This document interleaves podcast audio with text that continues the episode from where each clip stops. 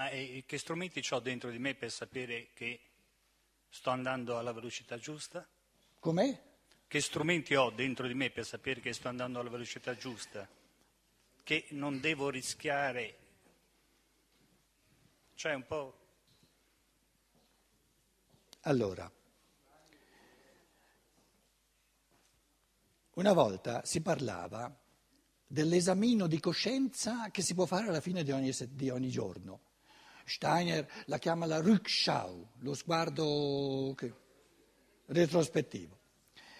E uno ti dice, tu non è che ogni momentino ti devi inciampare per dire sto andando troppo veloce, sto andando troppo piano, eccetera, no? Si vive la giornata. Però nessuno ti proibisce alla fine della giornata di mettere, prendere 5 minuti di fare un bilancio e dire oggi ho poltrito?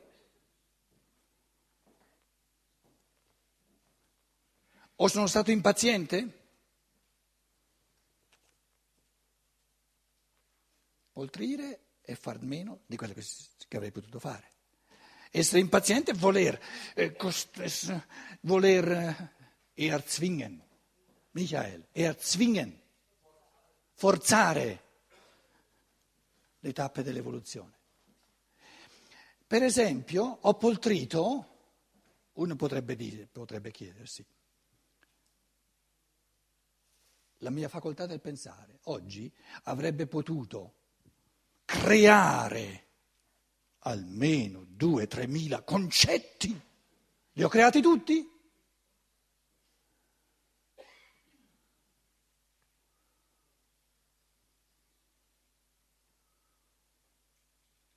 Nel pensare non si può mai andare troppo veloci. Sì, ma lei leggeva un libro al giorno A te che te ne frega? Mica sono affari tuoi, scusa. No, però io posso paragonare e dire, e forse io dovrei almeno un libro al mese. Affari tuoi, scusa. Io ti sto dicendo che il concetto fa parte del concetto del pensare. Siamo di nuovo in questa polarità, eh? Il, pens- il pensiero si orienta su polarità. Il concetto del pensare è che nel pensare i peccati di esubero, che si pensa troppo, non esistono. Nel pensare ci sono soltanto peccati di omissione. Nessuno può pensare troppo.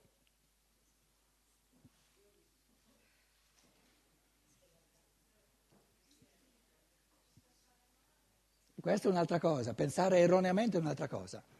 Perché il logos è una pienezza infinita, quindi è escluso il troppo.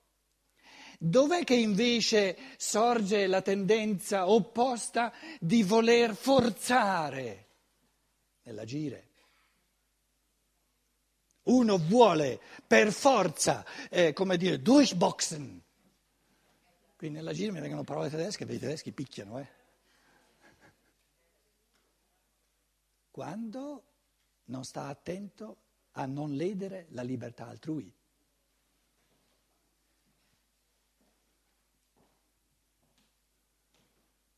Quindi nel pensare, vai, vai, vai, non è mai troppo. Nell'agire, nel volere, attento, attento, attento, che dai gomitate.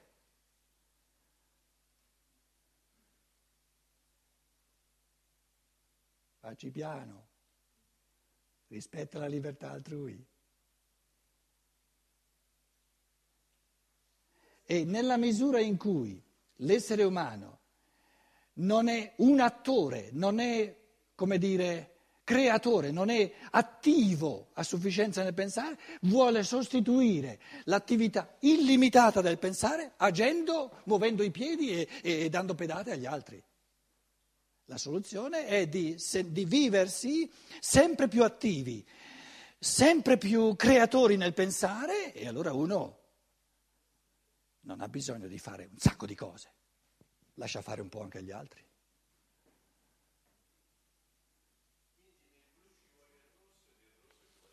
Eh, l'equilibrio, l'equilibrio. Tanto è vero che quando uno, che quando uno eh, eh, non, eh, non, fa nulla, E neanche nel pensatoio non fa nulla, perché se, se, è attivo nel pensatoio ci regala una divina commedia e noi diciamo va bene, va bene, va bene, quello non c'è bisogno che costruisca case. Però se non fa nulla diciamo datti, una mossa. Se invece dà soltanto comitati diciamo datti una calmata. Datti una mossa, datti una calmata significa che bisogna trovare il giusto equilibrio tra queste due polarità, però è importante afferrare il concetto. E il concetto del pensare è che non si può far troppo, mai, non è possibile far troppo. Invece nell'agire, lì si può veramente ledere la libertà altrui. Adesso io vi chiedo, può l'attività pensante di una persona ledere la libertà altrui? No, per natura non può. E perciò non ci sono limiti all'attività nel pensare, perché non può ledere assolutamente la libertà dell'altro. Invece l'attività dell'agire, del muovere, è certo che dà pedate e comitate, lì bisogna stare attenti. Com'è? No, parlare è proprio là, l'incontro, perché se uno parla senza pensieri, che sta dicendo? Quindi il parlare, la, la parola è, è di questa sfera intermedia, quindi la parola è un incontro tra il pensare e l'agire. Teniamo presente che il pensare è anche un agire, è un agire puramente spirituale.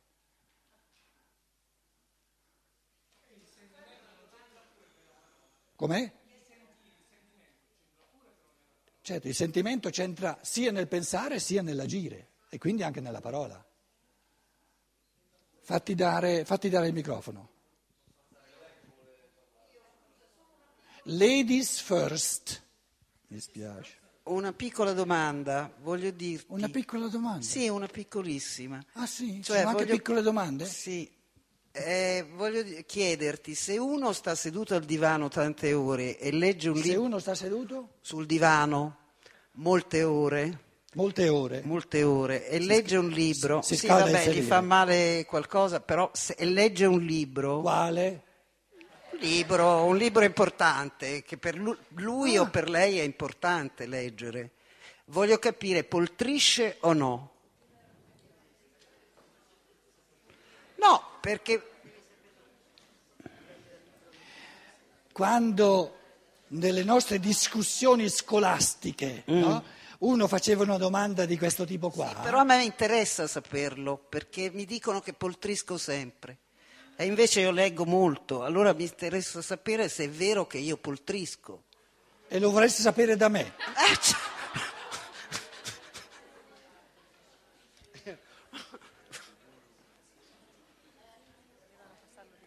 Guarda che a me proprio non mi interessa di sapere se tu poltrisci, eh, sono affari tuoi.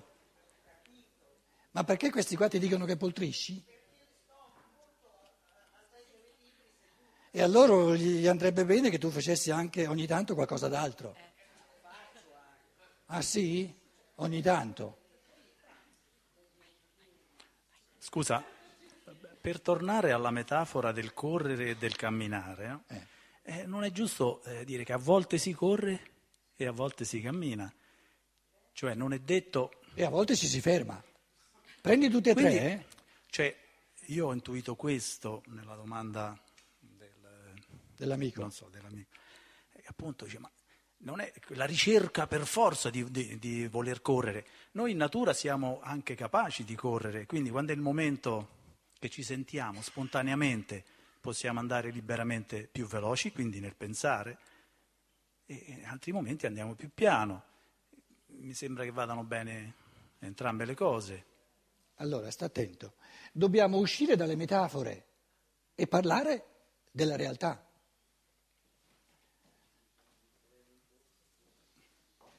Ora, l'evoluzione dell'uomo, la crescita dell'uomo, Prendiamo il bambino in crescita. Ecco, il bambino in crescita. La prima domanda da porsi è, c'è una, un, una stiamo parlando della velocità di crescita, sta attento, eh? stiamo parlando della velocità giusta della crescita. Il concetto di velocità giusta, qui il bambino eh, che cresce, il concetto di velocità giusta presuppone che ci possa essere un ritardo, una crescita troppo lenta, più lenta del giusto, più lenta del giusto e una crescita più veloce di ciò che è giusto. Quale velocità è consona alla natura umana? Il tipo di velocità che non distrugge nessuna forza e tutte le forze le fa esplicare nel modo ottimale, nel modo migliore. Quindi è nel concetto di evoluzione umana che è possibile voler andare troppo veloci e si distruggono delle forze, perché è contro la natura umana. E c'è la possibilità di andare troppo piano e si distruggono certe forze perché è contro la natura umana. Perché se tu eh, certe, certe conquiste, per esempio la dentizione definitiva a sette anni, no? Sette anni, 14 anni, no? Se tu la razionalità, faccio per, per dire degli esempi, no? in pedagogia queste cose sono importantissime, supponiamo, in modo che non vi presentiate subito a contraddire, supponiamo che nel modo armonico del crescere di tutte le forze, un primo sorgere della razionalità sia armonico verso i sette anni. Se noi con i videogames eccetera, eccetera. Costringiamo il bambino già a 3-4 anni a diventare razionale, uccidiamo delle forze perché non permettiamo a forze che, che, che, che, si, si sviluppano attraverso le fiabe, eccetera, eccetera, uccidiamo certe forze. Quindi c'è un tipo di crescita prematura che brucia le tappe. E il concetto di bruciare le tappe è molto bello, brucia certe forze.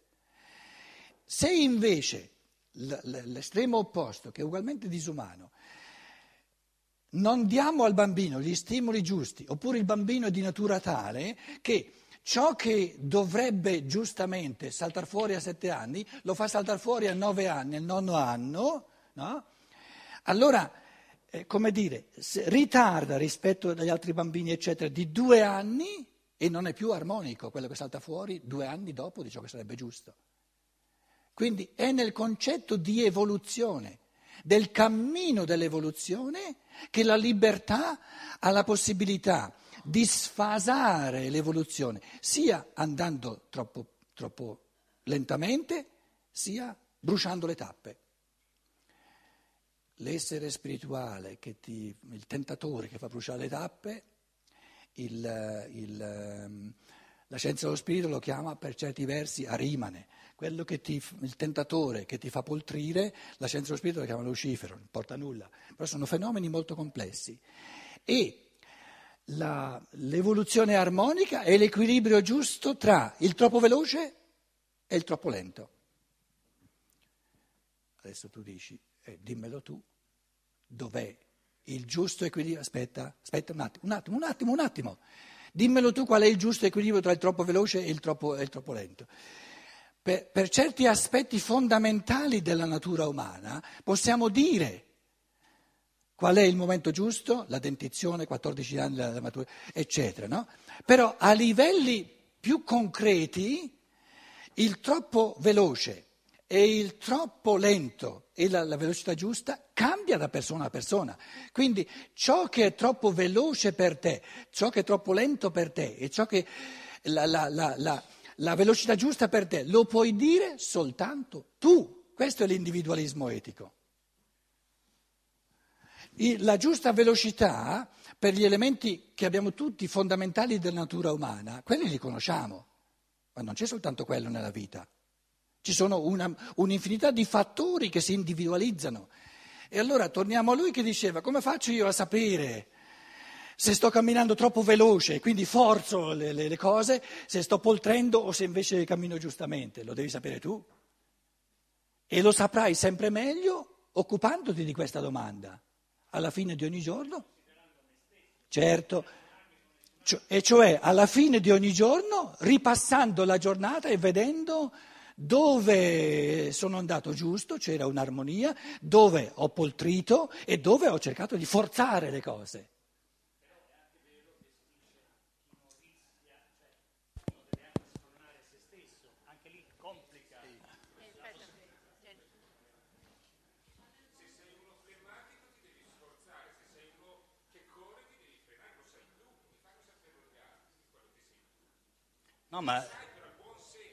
Cioè, beh, vabbè.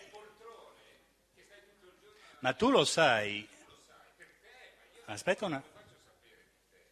Ma io, cioè, tu dici che lo sai. No, per lui dice, per quanto riguarda te, lo puoi sapere soltanto tu. Eh, scusa, tu lo sai per te stesso, no? Eh, e non lo so se è vera questa affermazione che fate. Quale affermazione? Io posso avere un pensiero che è anche sbagliato su di me. Ma guarda che se sbagli ti corregge la realtà. Se lei dice, no, lei chi era? Dove sta? È sparita. Lei dice io non sono una poltrona. Supponiamo che si sbaglia, che è veramente una poltrona. Eh. Gli altri mica mollano se è veramente una poltrona. Glielo sbattono in faccia finché si convince che è veramente una Ma poltrona. che ci dice che hanno ragione gli altri? Tu nel mondo sei, eh? Tu sei nel mondo, il mondo ti dice quello che sei tu. Io dico, io sono molto simpatico, tutti sono sempre arrabbiati con me. Forse mi devo cre- fare un dubbiettino sul fatto che io mi dico sono tanto simpatico. Io sono calmo e tutti scappano perché sono uno che si incazza sempre. Eh, scusa, eh, il mondo intorno a te ti dice quello che sei tu, eh. Se poi tu proprio... Ti aiuta, ti aiuta, ti aiuta, ti aiuta. Eh, Il mondo ci dice, aiuta, eh. dai, Sì, sì, che il mondo... ci aiuta, via. E perciò la pedagogia è importante, perché abbiamo noi la responsabilità. Il bambino non ha ancora la capacità di gestire lui suo- la velocità del suo cammino, la dobbiamo gestire noi. E quindi dobbiamo, abbiamo il dovere morale di conoscere le leggi, i concetti della velocità giusta. Questo è importantissimo. E uno dei contributi più importanti della scienza dello spirito è che ci presenta in un modo scientifico queste scadenze giuste e ci dice questa razionalità prematura è micidiale per il bambino perché è prematura. E queste sono cose importantissime. Com'è?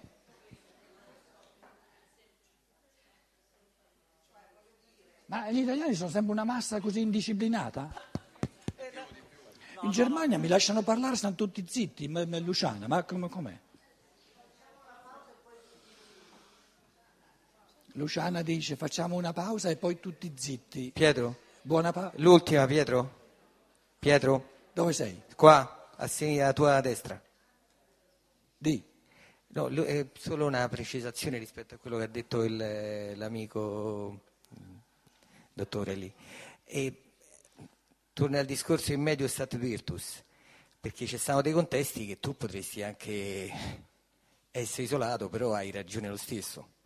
Guarda, le ultime cose che hai detto non ho capito. Ci no? sono dei contesti in cui tu potresti persino eh, essere isolato, tra virgolette, però stai sulla strada giusta. L'importante è che tu stai bene con te stesso. Eh, faccio un esempio pratico. Poi lavoro nella scuola, molti lo sapranno. E quest'anno mi è arrivato un bambino piccolo, un prima elementare, insieme ad altri ovviamente, tutta la classe.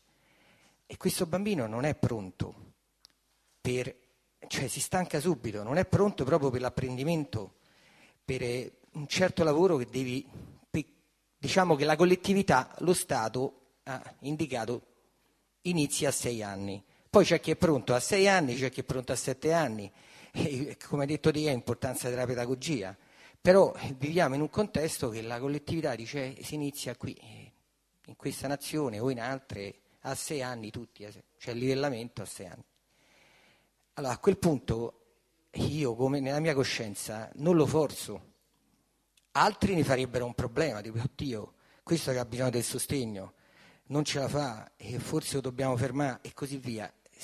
Se dalla mia parte c'è anche la famiglia, riesco forse a fare qualcosa, però ci potrebbero stare un contesto tale che ti dice no, questo ha problemi, non ce la fa, creano il diverso e così via. Però io sto in pace con me stesso, eh, ho una certa conoscenza e tornando al discorso di prima, è medio stat virtus, si tratta di aiutare quella eh, in questo caso che non si può difendere perché è un bambino, e accompagnarla in quel processo, anche se il sistema ti dice che deve, entro certi, e anzi in Italia, malgrado tutto, malgrado il materialismo sia ancora qui, non esiste ancora un livello, cioè c'è il diritto al diverso. Io ho sentito situazioni raccontate tipo in Olanda è un'amica che viveva là e gli hanno detto che il bambino non, non, non leggeva, non ce la faceva, cioè leggeva però e la mamma dice scusi ma vi siete assicurati che capisce quello che legge? E la risposta è stata no, ma il problema non è che capisce o no, è che non rientra nei coefficienti di velocità della lettura. Siamo prima elementare, cioè qui siamo proprio nella, nella, nella follia di cui parlava Per Steiner. fortuna, per fortuna c'è l'individualismo etico. Esatto. Allora, facciamo una pausa, le sei e un quarto ci ritroviamo e come diceva Luciana, tutti zitti. Grazie.